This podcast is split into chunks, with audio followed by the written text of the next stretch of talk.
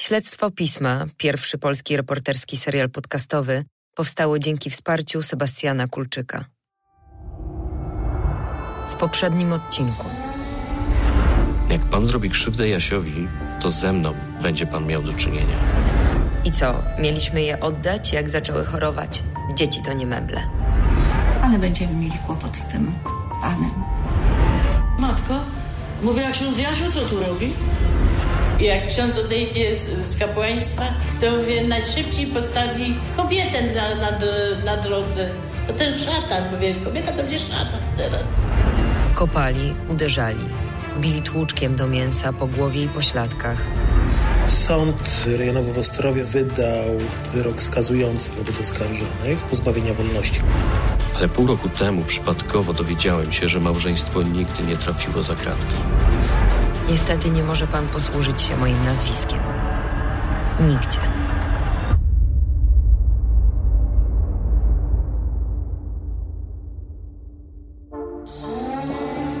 W 2014 roku Agatę i Jana oskarżono o znęcanie się ze szczególnym okrucieństwem nad czwórką dzieci, dla których byli rodzicami zastępczymi. Minęło pięć lat. Nie zostali skazani. Czyżby byli niewinni? A może są inne powody? I kim są ludzie, którzy sugerują, że na adoptowanych dzieciach lista ofiar się nie kończy? Nazywam się Mirek Wlekło, a to jest Śledztwo Pisma. Reporterska historia opowiadana tydzień po tygodniu. Odcinek trzeci. Opowieść o dwóch siostrach.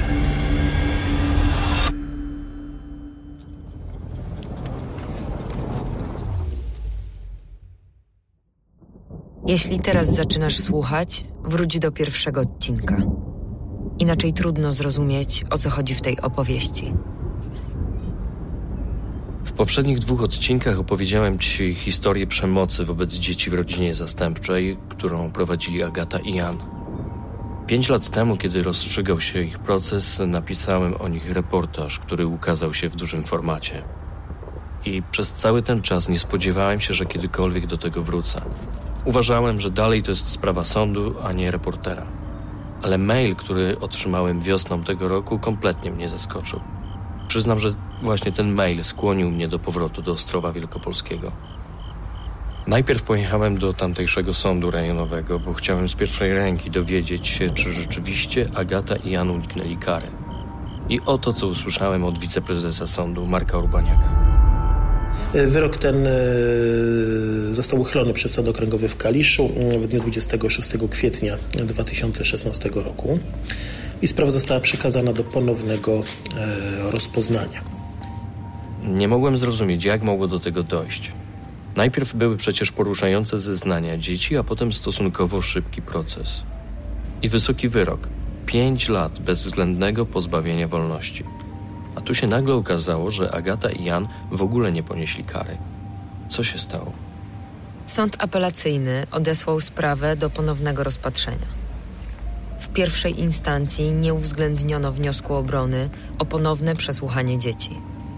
Nakazał też uzyskać ich dokumentację medyczną, a przede wszystkim zgromadzić opinie biegłych z dziedziny psychiatrii, psychologii i neurologii o stanie umysłowym i zdolności postrzegania dzieci.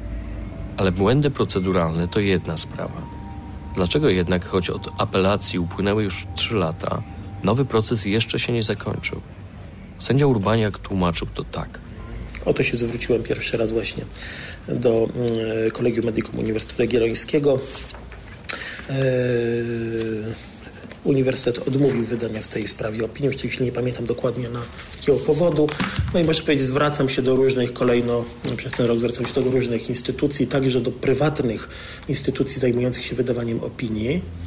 No i wszystkie z różnych przyczyn po prostu odmawiają wydania, najczęściej z tego względu, że nie są w stanie albo stworzyć takiego zespołu biegłych, albo dlatego, że y, są tak obciążone obowiązkami, że nie są w stanie wydać opinii w żadnym rozsądnym, przewidywalnym terminie. Uporządkujmy fakty. W październiku 2013 roku sprawa przemocy w domu Agaty i Jana wyszła na jaw. Dwa lata później sąd rejonowy skazał ich na pięć lat więzienia. W kwietniu 2016 roku sąd apelacyjny w Kaliszu uchylił ten wyrok i odesłał do Ostrowa do ponownego rozpatrzenia.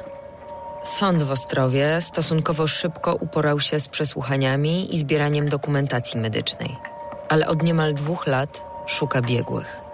Tydzień temu sędzia Urbaniak poinformował, że znalazł biegłą, a opinia być może pojawi się jeszcze w październiku.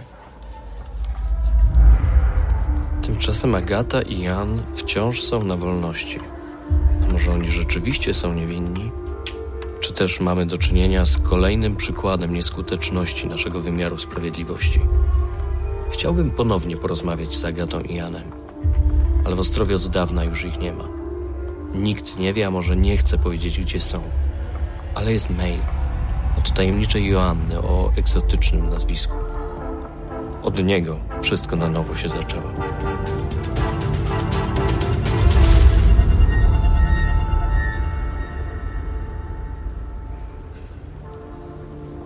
W historię, którą teraz ci opowiem, trudno uwierzyć. Bo jak, skoro jej bohaterka nazywa się Joanna Contessa? Żeby było jasne, to ja wymyśliłem nazwisko na potrzeby śledztwa. Ona nie zgodziła się na ujawnienie personaliów. Zmieniłem też kilka innych szczegółów, ale uwierz mi, jej prawdziwe nazwisko jest równie niespotykane. To bardzo ważne w tej historii, bo kluczową rolę odegra w niej właśnie to nazwisko i cudownie odnaleziona siostra Joanny. Na razie w mailu napisała mi: Od sierpnia 2016, po nagłej i zdumiewającej diagnozie dotyczącej serca, nie pracuję zawodowo. Przynajmniej mam czas dla męża i pasję. Niestety powyższy fakt spowodował pojawienie się Agaty i Jana na mojej drodze życia. A potem, zdaniem nadawczyni maila, rozpoczął się najdziwniejszy okres w jej życiu. Czyżby więc ostrowska sprawa była jedynie wierzchołkiem góry lodowej? Pojechałem spotkać się z Joanną, Kontesą i jej bliskimi. Władysław, mąż Joanny, czekał na mnie na dworcu. Jego prawdziwe imię zmieniłem, a w niektórych nagraniach je zagłuszamy. Dobrze zbudowany mężczyzna po pięćdziesiątce. Na pierwszy rzut oka jeden z tych, co to żadnej pracy się nie boją. W samochodzie nie mogliśmy się nagadać o jego pasji. Władysław uwielbia stare auta i w wolnych chwilach przywraca im drugie życie. Joanna Kontessa czekała już na nas przed domem. Była atrakcyjną blondynką, średniego wzrostu, ubrana w zwiewną, długą sukienkę, która, jak mi się wydawało, odejmowała jej lat. Miała na sobie delikatny makijaż i sprawiała wrażenie zdrowej i zadowolonej z życia. Ale szybko do mnie dotarło, że skrywała w ten sposób kłopoty zdrowotne i efekty niedawnych przeżyć. Joanna i Władysław mieli mi tak dużo do powiedzenia, że postanowiłem zostać na noc. Rozpakowałem się w pokoju z widokiem na łąkę. Okazało się, że w tym samym, w którym całkiem niedawno przez wiele miesięcy mieszkała Agata. Gdy o tym pomyślałem, przeszedł mnie dreszcz. Na dodatek przypomniałem sobie, jak pięć lat temu znajomi Agaty i Jana umówili mnie z nimi w swoim domu pod Ostrowem. Nie uwierzysz. Tu było całkiem podobnie. Cicha wieś, piękny dom, nieźle sytuowani gospodarze nawet wiek się zgadzał. Wszyscy w okolicach pięćdziesiątki. I tak jak pięć lat temu usiedliśmy przy dużym drewnianym stole. Tym razem włączyłem jednak dyktafon. To był moment, kiedy y, ja już wiedziałam, że będę mieć wszczepiony mm, ten, nazwijmy to ogólnie stymulator i Wiedliśmy spokojne życie z pewnym planem. Znaczy faktem jest, że w Najpierw 2000 mieszkania. 2016 jak to zamieszkaliśmy, to był maj, a zaraz 1 sierpnia zupełnie Problemy z sercem Asi Przypadkowo się walnęły- okazało, że- walnęły w nas jak piory. Joanna i Agata nawiązały bliższą znajomość w połowie 2017 roku, czyli niemal 4 lata po tym, jak w Ostrowie ujawniono przemoc Agaty i Jana wobec dzieci. I rok po tym, jak sąd apelacyjny uchylił pierwszy wyrok. Spotkały się w przelocie pół roku wcześniej przez wspólną znajomą, Elżbietę. Wszystkie miały podobne problemy zdrowotne z sercem. Agatę i Joannę zbliżyło nieszczęście. Elżbieta zmarła. Agata odpowiedziała na emocjonalny wpis Joanny na forum dla chorych na serce. Zaczęły ze sobą korespondować. Niedługo potem spotkały się po raz pierwszy. Potem Agata przedstawiła Joannie męża, który był prokuratorem w Poznaniu. To był Jan. Okazało się, że Jan zna doktora Grzegorza Religę, syna Zbigniewa, który jak ojciec też był znanym kardiologiem. Z religą, jak Jan opowiadał kontessie, znali się od 20 lat, jak stare konie. Jan prowadził jego sprawę rozwodową. A doktor Religa miał dług wdzięczności wobec Agaty, bo pomogła jego ojcu rzucić palenie. Podobno Zbigniew Religa kochał się w jej muzyce. A no tak, bo nie wspomniałem jeszcze. Sam zresztą o tym wcześniej nie wiedziałem, że Agata okazała się artystką. W Stanach Zjednoczonych miała nawet swój zespół, a Religa nieraz odwiedzał ją w Daytona Beach na Florydzie. Lekarz w jednym z maili, których później wiele wymienił z Joanną Kontessą, przyznał, że kiedyś nawet podkochiwał się w Agacie. Szybko jednak pożegnał się z tym uczuciem. Nie mógł przecież wyrządzić krzywdy przyjacielowi Janowi. Nic więc dziwnego, że w późniejszej korespondencji często pisał o Agacie per mała. I zapewne dlatego lekarz nie chciał, aby Agata poznała prawdę. Tylko Jan wiedział, że jej serce długo nie wytrzyma i że ona wkrótce umrze. Posłuchaj, co o tym mówiła Anna Kontessa. E, To był 4-5 listopada bodajże.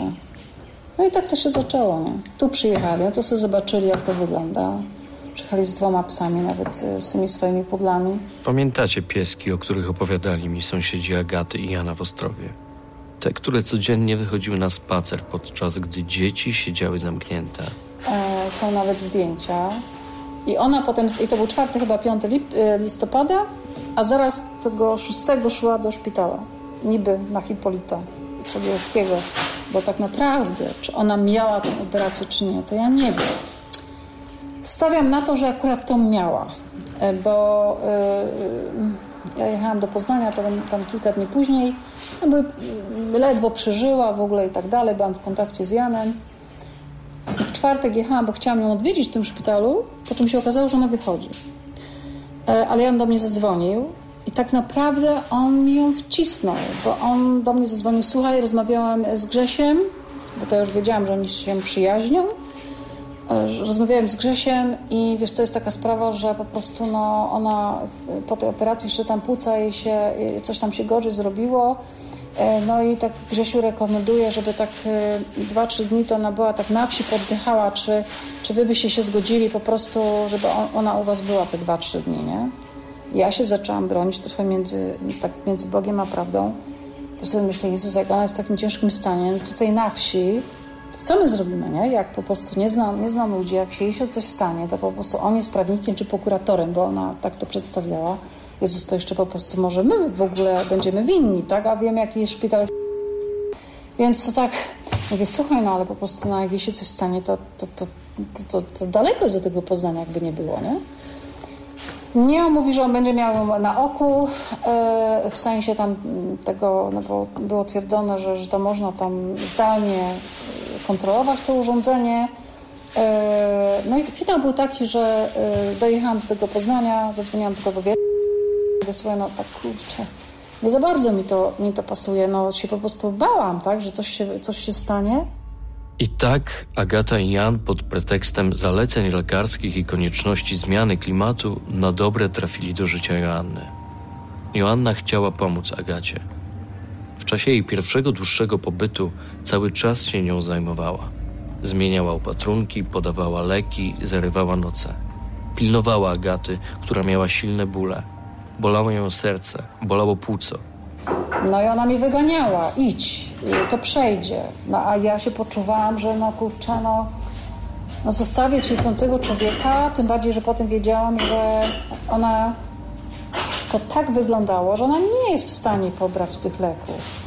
Ja myślałam, że ona się nawet tym- tymi tabletkami jest w stanie zadławić, bo ja nie mogłam sobie poradzić z nią, żeby podając jej tabletkę, przypilnować, żeby ona się napiła i połknęła to. A miałam pilnować z zegarkiem wręcz w ręku, że jak już jest mocny ból, to w określonej kolejności muszę podawać leki. Ja nawet jakąś kartkę mam naz, nazwą leków, trzy różne, które miały być podawane w odstępach co trzy minuty. różne leki. Ja to miałam wszystko w głowie, opanowane Pokoralan, tam coś jeszcze. Mówię, no to już minęło trochę czasu, ja też próbuję o tym wszystkim tam zapomnieć, więc już nie pamiętam. No, no i po prostu ja ją trzymałam normalnie, ona mi kiedyś wyleciała sam w ogóle z tego wyrata. Po prostu mm, tak ją rzucało, tak, tak bolało, wykrzywiała się, no, no co mam pan powiedzieć, no to wyglądało, no, no rzeczywiście, no kurczę, osoba cierpiąca, natomiast no jak miałam się zostawić? I to tak było do drugiej, do trzeciej. I napisałam do Jana SMS-a i do wie... chyba, że ja nie jestem w stanie się nią zajmować. Że Jan, ty po prostu musisz zostać, bo ona ma taką jazdę w nocy, szczególnie, a ja się tak źle czuję, że ja nie jestem w stanie się nią zająć. No jest weekend, jest sobota, to ty chociaż... Bo chodziło o to, że yy, rzekomo Religa powiedział, że absolutnie nie można jej prze, przewozić w tym stanie. Agata i Jan próbowali zrewanżować się Joannie i Władysławowi za pomoc. Dzięki ich wstawiennictwu doktor Religa zgodził się objąć Joannę opieką, a Agata postanowiła pokryć koszty jej leczenia. Wszystkim miał zająć się jej prawnik USA. Tak Jan pisał w mailu do Joanny. Będziesz tylko leczyła się u niego. To jest prośba Grześka, czyli doktora religii. Chcę, abyś była pod jego skrzydłami. Co do twojego leku, Kevin, to jest adwokat Agaty, już opłacił całe leczenie. Potrwa dwa lata, więc nie przejmuj się kosztami. Przy następnej wymianie stymulatora dostaniesz jeszcze lepszy, sprowadzony z Houston. Ale zanim to nastąpi, musi zużyć się ten, co masz. Grześ i profesor z Houston wszczepią ci go osobiście, więc będziesz w dobrych rękach. Już jesteś. Według Jana doktor Religa skrytykował lekarzy Agaty. Tak Jan o tym mówił Joannie. Religa przejął kody stymulatora Agaty, zmienił jego ustawienia i odtąd osobiście ją monitorował. Jej stan momentalnie się poprawił. Noce były spokojniejsze. Kontessa nie musiała już co trzy minuty podawać tabletek. A przecież Joanna też była pacjentką kardiologiczną. Miała odpoczywać, unikać stresu. Na szczęście dla Joanny, doktor Religa zajął się też monitorowaniem jej stymulatora. Religa twierdził, że on ma mnie, że tak powiem, pod obserwacją, że wystarczy, y, tam mieliśmy zalecenia, nie? Y, przekazywane przez Jana jeszcze na tamten moment, że mamy brać ile razy tam dziennie tapcin, lutinoskorbin, e, syrop na kaszel, no takie tam rzeczy. Że, że nie, że nie muszę iść do, do, do lekarza po antybiotyk, że on obserwuje, monitoruje moje serce i że spokojnie.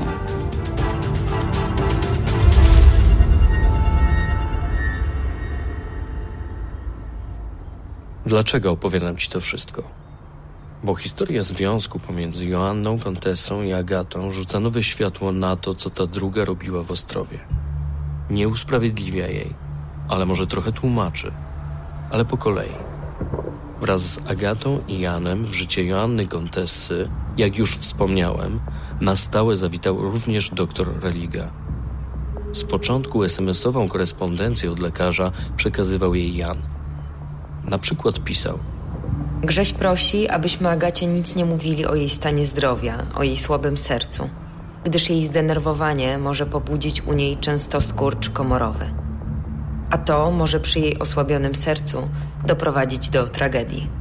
Wskazania dotyczące opieki nad Agatą były bardzo szczegółowe. Przytoczę tylko kilka. Codziennie Joanna miała wymieniać kompresy, robić okłady na klatkę piersiową i głowę sprawdzać, czy nie pojawia się ropa. Dwa razy dziennie przez pięć minut opukiwać Agacie delikatnie prawe płuco, upewniać się, że bierze leki i trzy wziewy inhalatora. Przy bólach serca podawać dodatkowe leki w równych, trzyminutowych odstępach. Osobne zalecenia dr Religa miał dla Joanny. Po konsultacji z lekarzami w Houston był dobrej myśli i za pośrednictwem Jana zaczął aplikować jej leki. Ketrel, który jest używany przy leczeniu schizofrenii i choroby dwubiegunowej, i nitrazepam, stosowany między innymi na bezsenność. Recepty na prośbę kardiologa wypisywała lekarka pierwszego kontaktu z Poznania. Jan je odbierał i wysyłał Joannie lub przywoził wraz z lekami dla Agaty. Poza tym Religa zdecydował, że Joanna w Poznaniu powinna odwiedzić jego przyjaciela, psychiatrę Sebastiana Kliwickiego – Zapamiętaj to nazwisko. bo od doktora Kliwickiego dowiem się bardzo ciekawych rzeczy. Ale to w następnym odcinku. Na razie wróćmy do korespondencji z doktorem Religą. 12 stycznia 2018 roku Jan przekazał Joannie bardzo ważnego SMS-a. Kardiolog pisał: Niech pije herbatę z takich składników. Jedna łyżeczka suszonych kwiatów rumianku, tylko nie ten w ekspresowych torebkach. Jedna łyżeczka ziela męczennicy, inaczej passiflora, może być firmy Filos. Jedna szklanka wrzącej wody. Pozdrowienia dla małej młodszej i małej starszej konteski. Moje najlepsze pacjentki. Takich nie miałem od wieków. Jedyne w swoim rodzaju. I tu na chwilę przerwijmy medyczne wskazania doktora religii. No bo kim jest ta druga konteska? Jak już wiesz, Agata młodość spędziła w Stanach Zjednoczonych. W Daytona Beach na Florydzie założyła zespół muzyczny. Robiła karierę, którą przerwała ciężka choroba. Ale oto w grudniu 2017 roku dostała niespodziewaną informację od swojego amerykańskiego prawnika. Mówi tak, wiesz co, tu mam taką kartkę, zapomniałam Ci wcześniej o to pytać, e, ale dzwonił Kevin, kiedyś mi tam powiedział, a Kevin to niby jej pełnomocnik e, ze Stanów, nie? Który tam, Prawnik. prawnik, no. Który tam zarządza tymi jakąś tam posiadł domem, tak? I tymi prawami autorskimi. Ona nam pokazywała zdjęcia tego domu, te samochody na zdjęciach No, wyposażenie, te samochody, no. E, I ona tak bezwiednie tutaj nie siedzieliśmy i tak chodzi i mówi, wiesz co, taką kartkę, bym miała tą kartkę. Mam nawet gdzieś ją. I mówi tak, wiesz co, bo y, jak tu byłam ostatnio, to, to tam powiedziałam, że tak, że tak, że, że w ogóle tak fajnie i tak dalej tutaj, no i że tak jak powiedziałam, że masz takie śmieszne nazwisko, e, trudne i że on zamilkł, jak ja powiedziałam głośno to nazwisko. No i mi powiedział i mnie wypytał, czy, czy ja mam ojca, a czy matka to była Cóż się okazało? Dziadek Joanny, Karl Franz Contessa, nie wrócił z I wojny światowej. W domu zostawił żonę i syna Joachima, ojca Joanny Contessy.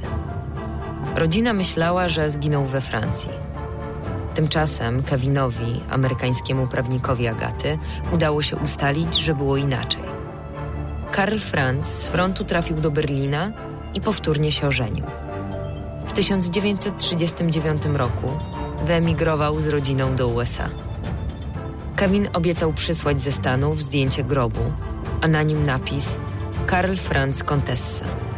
Karl Franz w nowym związku miał drugiego syna, Stanisława, a Stanisław miał syna Wiktora, a ten córkę, Agatę właśnie. Czyli Joachim, ojciec Joanny Kontessy, był wujkiem przyrodnim mieszkającego w Stanach Wiktora, ojca Agaty.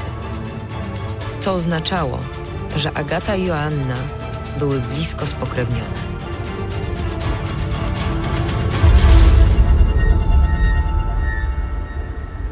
Wiem, że jest to trochę zagmatwane. Najważniejsze w tym jest odkrycie, że Joanna i Agata okazały się krewniaczkami. Na tej kartce, którą Kevin przekazał Agacie, było kilka imion i nazwisk. Agata niewiele z tego rozumiała. Pokazała ją Joannie. Był tam wyraz Imek. Joanna była w szoku. Tak właśnie uczniowie mówili na jej ojca Joachima, nauczyciela fizyki w jednym z liceów na zachodzie Polski. Życie obu wywróciło się do góry nogami. Śmiertelnie chora Agata dowiedziała się, że naprawdę nazywa się Kontessa, a Joanna, że koleżanka, która u niej zamieszkała, jest jej krewną. Tak opowiada o tym Mateusz, syn Joanny. Przedstawione to było tak, że e, Kevin, jej prawnik w Stanach, utrzymywał tą tajemnicę rodzinną i po prostu teraz zdecydował się ją opowiedzieć. Powodów nie znam, natomiast no, jakby mogłem się domyślić, bo chciał tą tajemnicę powiedzieć, no bo gdzieś tam miał świadomość tego, że ona może być umierająca, no to chciał, żeby ona wiedziała. Y, to tak sobie wyobrażałem ten powód.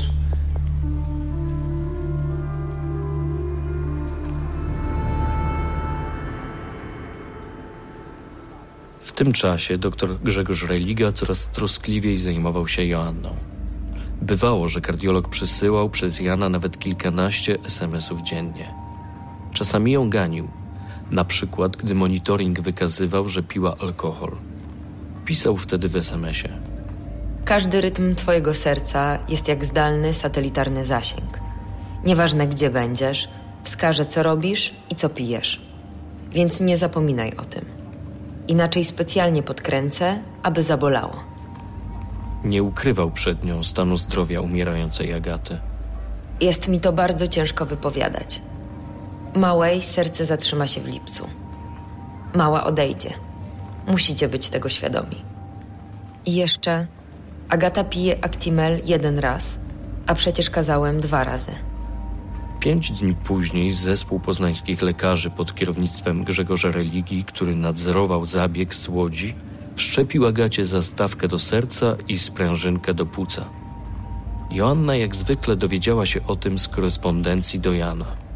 Sprężynki, jak tłumaczył Religa, były ze specjalnego metalu mającego pamięć, a ich zdalne podkręcanie ułatwiało Agacie oddychanie. Ale to wszystko jedynie przedłużało agonię Agaty. Tak lekarz, wciąż za pośrednictwem Jana, napisał pewnego dnia do Joanny. Pozostaje mi tylko, aby ten czas, chodziło o czas życia Agaty, wydłużyć do lipca dla ciebie. Ciesz się. Mała to wielki dar o szlachetnym sercu, skromna z wielkim talentem. Miałem okazję być u małej na koncercie. Do dzisiaj czuję dreszcz i mocne uderzenia serca. To, co mała robi na scenie, powala z nóg. Mój ojciec był zawsze zauroczony małą. Kiedy miał doła, a miał prawie każdego dnia, to dzwonił do małej. To ona dawała mu nadzieję, spokój serca. Zawsze mówił, że twoja mała jest dla niego uzdrowieniem. To dzięki małej rzucił palenie. Kopcił jak lokomotywa. Ty i mała jesteście jak dwie połówki. To się czuje. Wiele was łączy. Jesteście jak siostry. Ale Agacie nie było dane umierać w spokoju. Nieoczekiwanie Jan dowiedział się, że na tropie Agaty był jej ojczym. Chciał się zemścić na niej za wyrok, który dostał, bo znęcał się nad Agatą. Raz pobił ją tak, że leżała w szpitalu. Tamtego dnia Jan słał do Joanny SMS za SMS-em. Chłopaki małą namierzyli. Nie ostrzegłem jej, ponieważ na samo słowo ojczym mała się trzęsie. Będą ją namierzać. Pod domem będzie stał radiowóz. Po cywilu. Załatwiłam. Przez 24 godziny na dobę. Tamte zdarzenia Władysław, mąż Joanny, wspomina tak. Wyjeżdżamy z domu i za nami wysyłana jest informacja od Jana czy od niej? Od Jana. Od, yy, od Jana, tak, Od tak, Jana. tak, ale tak yy, już, by- już dojechaliśmy tutaj, no, czyli powiedzmy tak dwie Że ona po naszym wyjeździe poszła do, do, do szpitala tam na, Na Cegierskiego na miała jechać po coś, nie pamiętam po i co. tam banda byłego ojczyma dopadła ją. Jan pisał w SMS-ach. Banda ojczyma zaatakowała ją w bramie. Nożem zranili jej rękę i uszkodzili nerw. Rana ma długość 9 centymetrów. Jednym z trzech napastników był jej przyrodni brat. Kopnął ją w głowę i krzyknął do piachu. Władysław relacjonuje dalej. Że chcieli rozpróć jej brzuch zakażoną brzytwą, ale ona zasłoniła się ręką. I rzeczywiście na ręce miała 10-centymetrową, ale płytką ranę związaną trzema albo czterema szwami. Nie? I tu była na twarzy podrapana.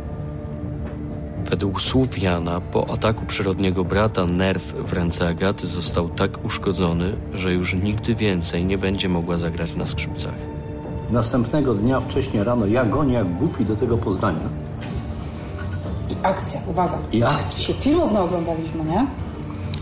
Jan coś opowiada, że może być śledzony, że coś, żeby, żeby zgubić ogon przez tą bandę, nie? Ja się zaczynam... To ja w zaprzyjaźnionej hurtowni, gdzie się zapatruję w części do samochodu, bo, bo mamy trochę samochodów, żeby towar wozić. Porozmawiałem z, z kierownikiem. Nie dziw się, co tu będzie się działo. Z pewnymi osobami wejdę przodem hurtowni i wyjdziemy tyłem. Możemy? Dobra, o nic nie pytam. I rzeczywiście tak No bo zrobiliśmy. to córka, e, tu, żona prokuratora, nie? Coś Bo żona prokuratora. ona Tak to przedstawimy. Przyjeżdżają do tej hurtowni. Ja ich, y, ten kierownik pomaga nam, przeprowadzamy ich przez całą halę. No wie pan, Jan podjechał z nią, nie? Tu, a- No, żeby zgubić ogon, bo prawdopodobnie był śledzony. Układamy ją, bo ona była bezwładna, ona leciała. Układamy ją na tylnym siedzeniu. I ja pędzę szybko i cały czas patrzę w lusterko, czy, czy ktoś mi nie siedzi na tyle. Normalnie Kodzak. Przywieźliśmy ją tutaj do domu. Ona dochodziła dwa albo trzy dni. Jan wysyłał jakieś informacje, że oni już są złapani, że już że są posadzeni, że już czeka ich proces. Brzmi trochę zabawnie, ale bardziej chyba przeraża niż bawi, prawda? Na domiar złego w tym czasie doktor Religa ostrzegł, że po lekach Agata będzie się czuła coraz gorzej. A tylko one podtrzymywały ją przy życiu. Agata chciała jeszcze polecieć z Joanną na Florydę, na grób wspólnego przodka. Dowiedzieć się więcej o historii rodziny. By dożyła wyjazdu, lekarz zwiększył dawkę. W otoczeniu Joanny autorytet doktora religii robił wrażenie. Mówi jej sąsiadka i przyjaciółka. Czasami tam moje e, jakieś tam takie, no nie do końca miałam taką takie wiarę, no ale mówię, no jak tu dyskutować z taką osobistością jak doktor Relika. Kardiologii się nie znam, na pulmonologii też można powiedzieć, liznę mój syn ma e, jakby. No i, i tak, że tak powiem, widziałam te sytuacje, widziałam te niektóre leki, powielały się z tymi, co mój syn ma. A lekarstwa fizycznie przychodzili z tego Poznania w tych paczkach, bo osobiście kiedyś Asia właśnie jej tu nie był, ja byłam, przyjechał kurier, to odebrałam tę paczkę, Asia mówi, ty wiesz co, otwórz, żebyśmy wiedzieli, co tam jest. No i były leki. Nadawał to Jan. Od kogo? Kto Od Jana. Jan. Jan wysyłał te lekarstwa. Po starzeniu z ojczymem Agata została u kontesy na dłużej, a Joanna i doktor Religa zaczęli kontaktować się bezpośrednio. Już bez pośrednictwa Jana. Mailowo. Nie dzwonili, bo Religa akurat zgubił telefon. Co pisał? Gdy widzi, że Agata pozwala sobie na za duży wysiłek, to podkręca Agacie stymulator. Ból sprawia, że pacjentka zaraz idzie się położyć. I poprosił Joannę, by kupiła kask jeździecki. Dla Agaty, żeby przy upadkach nie rozbijała sobie głowy. Miała go zakładać nawet, kiedy szła do toalety. Religa podjął też ostateczną decyzję co do leków. Jako lek nasenny i uspokajający nitrazepam. Dla Joanny cała tabletka codziennie. Dla Agaty pół tabletki okazjonalnie. Z kolei opakorden, stosowany przy groźnych dla życia zaburzeniach rytmu serca, Joanna miała Agacie aplikować nawet na siłę. Wiem, że to silny lek, pisał Religa, ale Agata nie przeżyje bez niego nawet jednego dnia. Zawsze też wiedział, kiedy Joanna się denerwowała. Masz jakieś problemy z Władysławem, prawda? Pytał. Wszystko się zgadzało. A Religa wyjaśniał. Nie jestem jasnowidzem, ale na monitoringu można wszystko odczytać lub domyślić się. Zabronił Joannie szczepić się przeciw grypie i jechać do Poznania na planowane echo serca oraz rezonans głowy. Nie mogła tego zrobić ze stymulatorem. Nikt przecież nie da gwarancji, że nie będzie komplikacji. Religa obiecywał, że już wkrótce wszystkie te badania zrobi jej u siebie w Łodzi. Tymczasem stan Agaty wciąż się pogarszał. Mówi sąsiadka i przyjaciółka Joanny Kontesy. E, Ona tu się też dusiła, omdlenia były, wymioty. My żeśmy tutaj stał fotel w tym miejscu, my żeśmy ją przenosili, bo stół był z tej strony, z tamtej. E, Jakaś wentylacja, okna otwarte. No, no po prostu sytuacji w ciągu dnia takich kilka, jak nie kilkanaście. Tak, ręczniki, moczenie mokrych ręczników, y, y, cucenie osoby, właśnie kładzenie jej na głowę, na klatkę piersiową, otwieranie właśnie okiem, pomimo tego zimno, nie zimno, trzeba to robić, bo takie były wskazania lekarskie mailowo. I ona potrafiła robić takie rzeczy, jak powiedziałam na przykład, mówię, co ty robisz? Przecież ona też jest chora na serce. Ja mówię, weź siądź z tą dupą, jak się przewracasz, Aha, bo ja jej ciągle mówiłam coś takiego, że... Y, znaczy mówiliśmy jej, żeby siedziała w jednym miejscu, a Asia się tu kręciła i na przykład y, robiła śniadanie, nie? no, No. To ona nie, właśnie wtedy, a to ona Wtedy, pójdzie a do, ona do, pójdzie tam, a ona wyjdzie tu. Ja mówię, do no kuźwa, no, no nie idzie upilnować. Mówię, dziecko to wsadzisz chociaż do końca czy coś, opierdolisz, a tutaj ani opierdolić, ani No, powiedzieć no, to, sobie. to było takim problemem. No, ona miała siedzieć, żeby się nie przywrócić, bo ty też pamiętasz, kiedyś widziałaś, że ona się tu, y, nie, raz nam się tu wywaliła. Tak, ale to przeleciała tak, że normalnie myślałam, że mi serce stanie. Bo tutaj właśnie był tylko trochę mniejszy, a ona szła i chyba z tym swoim mężem rozmawiała. I ona fiknęła przez ten ten, no ale rzekoma sytuacja była taka, że jej się kręci w głowie, tak? No to mówię, może od tego, bo jak ona rąbła na tę podłogę, my na nią, a ona w rechot. Jeszcze pieprzy przez ten telefon, nie? Aśka mówi do niej, weź zostaw tę komórkę, kobieto, nie wiemy czy połamana, czy nie, czy coś. Pod koniec marca doszło do kryzysu. Władysław kazał pracownikom, którzy porządkowali teren, spalić na podwórku stare materace. Agata niepotrzebnie wyszła z domu. Zaciągnęła się dymem. Podobno upadła, choć nikt z domowników tego nie widział. Religa napisał potem do Joanny, że nieprzytomna leżała pięć minut, a jej płuco wysiadło. Trzeba było wykonać zabieg. Religa wraz ze słynnym amerykańskim kardiologiem Howardem Martinem przeprowadzili go zdalnie. Zabieg bardzo bolesny. Religa kazał trzymać Agatę za ręce i skrępować jej nogi, aby nie wypadła z łóżka. Janna i Władysław trzymali ją mocno, na przywiązanie jednak się nie zdecydowali. Ale zabieg nie udał się. Płuca nie udało się uratować. Dlatego Religa i Martin musieli podkręcić Agacie sprężynkę. Tak, aby nie doszło do martwicy. A podkręcanie sprężynki również bolało. Sprężynki luzowały się i Religa podkręcał je kilka razy. Za każdym razem trzeba było trzymać Agatę, aby nie wypadła z łóżka. Wyrywała się. Ból był okropny. Joanna i Władysław nieraz przy tym płakali. Na początku kwietnia Agata przeżyła śmierć kliniczną, co potwierdził dr Religa w mailu do Joanny. Przypomnę tylko, że już drugą w jej życiu. Pięć lat temu powiedziała mi przecież, że pierwszą przetrwała w 2004 roku. Kres życia Agaty wydawał się nieunikniony. Religa napisał, że skóra woskowa na rękach Agaty świadczy, że kończy się jej czas. Dolegliwości fizyczne miały się nasilać przez następne 4 do 6 tygodni. Wytłumaczył, że to faza terminalna. Potem nastąpi śmierć. Joanna opowiedziała mi, że wypytywała Religę, co ma robić, gdy Agata zacznie umierać. Ten szczegółowo ją poinstruował, a Jan załatwił z arcybiskupem Gondeckim ładne miejsce na cmentarzu w Poznaniu. Jak pamiętasz, pod koniec 2017 roku nieoczekiwanie okazało się, że Agata i Joanna są krewniaczkami. Dla Joanny to był szok. Agata też nie mogła w to uwierzyć. Poprosiła wtedy swojego amerykańskiego prawnika, by wszystko ponownie sprawdził. I oto ze Stanów Zjednoczonych nadeszły nowe, zaskakujące wieści. Posłuchaj. Agata wcale nie była córką Wiktora, krewnego Joachima, czyli ojca Joanny. O nie. Agata okazała się nieślubną córką samego Joachima. A więc Joanna i Agata nie były kuzynkami. Były przyrodnimi siostrami. Z kolei doktor Religa napisał Joannie, że konsultował to ze specjalistami.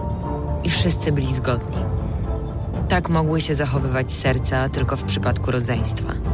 Ten sam kształt, ten sam rytm, te same dolegliwości. Ktoś musiał przekazać geny. Najpewniej ojciec. Ale jak do tego wszystkiego doszło? Co wydarzyło się w rodzinie Joanny, a teraz też Agaty? Kevin, adwokat Agaty, prowadził intensywne śledztwo. Wreszcie w połowie kwietnia ze Stanów gruchnęła nowa wiadomość. Kevin ostatecznie ustalił i ujawnił prawdę o losach Joanny i Agaty. Okazały się bliźniaczkami. Trudno mi było w to wszystko uwierzyć. A jednak widziałem wyniki badań DNA, które Agata i Jan zamówili w laboratorium diagnostyki medycznej test DNA w Katowicach. Przypomnę, żeby się nie pogubić. Najpierw Joanna i Agata okazały się krewniaczkami o tym samym nazwisku Contessa. potem wyszło na jaw, że były przyrodnimi siostrami, a kilka tygodni później, że bliźniaczkami. Jak do tego wszystkiego doszło, wyjaśnia mąż Joanny, Władysław. Że oto Lucyna z Joachimem rodzi bliźniaczki, jest już w zaawansowanym wieku i nie radzi sobie z, tym, z tą myślą, że ma dwojaczki, a że rozkwit wówczas handel dziećmi, to rodzice Joachim i Lucyna decydują się zdrowszą i silniejszą Joasię zachować przy sobie, a słabszą Agatkę sprzedać na czarnym rynku. I jakimś cudem nabywcami tej słabej Agatki jest małżeństwo Wiktora i tej, i tej kobiety polskiej. Wiktor nie, miał, nie mógł mieć dzieci, więc postanowili adoptować dziecko z Polski, a że nie można tego było zrobić tam jakiś oficjalnie, więc oni tam gdzieś to kupili na czarnym rynku i z fałszywymi papierami tą Agatkę wywieźli do Stanów. Tak Agata trafiła pod opiekę swojego wuja w Stanach Zjednoczonych. I całe życie myślała, że on był jej ojcem. A Joannie opowiadała o babci, która ją katowała. Agata nazywała ją Hitlerową. Bodźgała ją widłami i biczowała. Joanna pokazała mi zdjęcia pleców Agaty. Rzeczywiście, całe w bliznach. W mailu do Joanny doktor Religa tak komentował to, że została rozdzielona z siostrą. Wiesz, że twoi rodzice nie fotografowali cię dlatego, że bardzo przypominałaś im mało. Dlatego podejrzewam, że nie masz zdjęć z dzieciństwa. Mam rację? Jak zwykle Religa miał rację i dodał: Byłyście i jesteście podobne we wszystkim. Wówczas Agata zwierzyła się Joannie. Po śmierci rzekomego ojca wróciła z matką do kraju. Matka powtórnie wyszła za mąż, a ojczym gwałcił Agatę. Ten sam ojczym, który niedawno napadł na nią w Poznaniu. Trudno się w tym połapać? To podsumujmy. Agata okazała się córką Joachima Kontessy i siostrą bliźniaczką Joanny. Gdy była malutka, została oddana przez biologicznych rodziców. Wywieziono ją do Stanów, gdzie trafiła do Wiktora, krewnego Joachima. Jego właśnie uważała za swego prawdziwego, biologicznego ojca. W Stanach jej babka, rzekoma ze strony przyszywanej rodziny, katowała ją tak, że Agata zaczęła nazywać ją Hitlerowa. Po śmierci Wiktora jej przyszywana matka wróciła do kraju. Tu wyszła powtórnie za mąż. Wtedy ów nowy ojczym zaczął molestować Agatę. Zgwałcił ją. A dodaj do tego dwie śmierci kliniczne, ciężkie choroby, zbliżającą się śmierć. Biedna Agata naprawdę miała życie nie do pozazdroszczenia. Czy teraz już rozumiesz, dlaczego chciałem opowiedzieć tę historię? Bo kiedy słuchałem opowieści Joanny, nie mogłem przestać myśleć o dzieciach z Ostrowa Wielkopolskiego.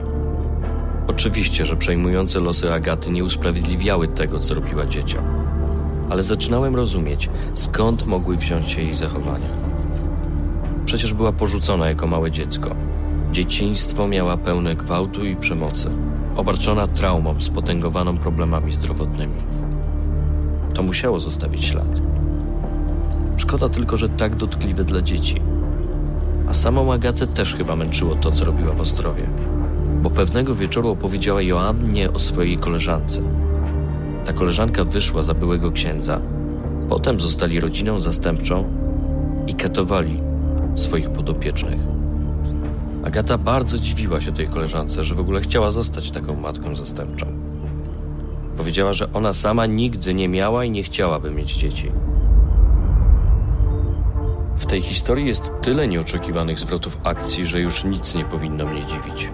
A jednak, to co wydarzyło się w domu Joanny Kontesy kilka tygodni po ujawnieniu sensacyjnych informacji o bliźniaczkach, zaskoczyło mnie zupełnie. Nie sądziłem, że ta opowieść zaprowadzi mnie do nadzorczyni obozu koncentracyjnego w Buchenwaldzie. Ale o tym w czwartym odcinku Śledztwa Pisma. W piątek, 8 listopada. Śledztwo Pisma to reporterska historia opowiadana tydzień po tygodniu. Słuchaj na śledztwopisma.pl, TOK FM oraz na Google Podcast, iTunes, Spotify i YouTube. Więcej materiałów związanych ze śledztwem znajdziesz na śledztwopisma.pl. Śledztwo Pisma, pierwszy polski reporterski serial podcastowy, powstało dzięki wsparciu Sebastiana Kulczyka. Wyprodukowała je Fundacja Pismo, wydawca miesięcznika Pismo, magazyn opinii. Partnerem dystrybucyjnym jest Radio Tok FM, właściciel aplikacji z podcastami. Śledztwo Pisma prowadzi Mirek Wlekły. Producentem jest Piotr Nesterowicz. Kierowniczką produkcji Barbara Sowa. Grafika Tomasz Majewski. Głos lektorki Agata Turkot. Muzyka Wojtek Wierzba. Montaż i dźwięk Maciej Zych. Nagrań dokonano w studiu Osorno Krzysztof Czeczot.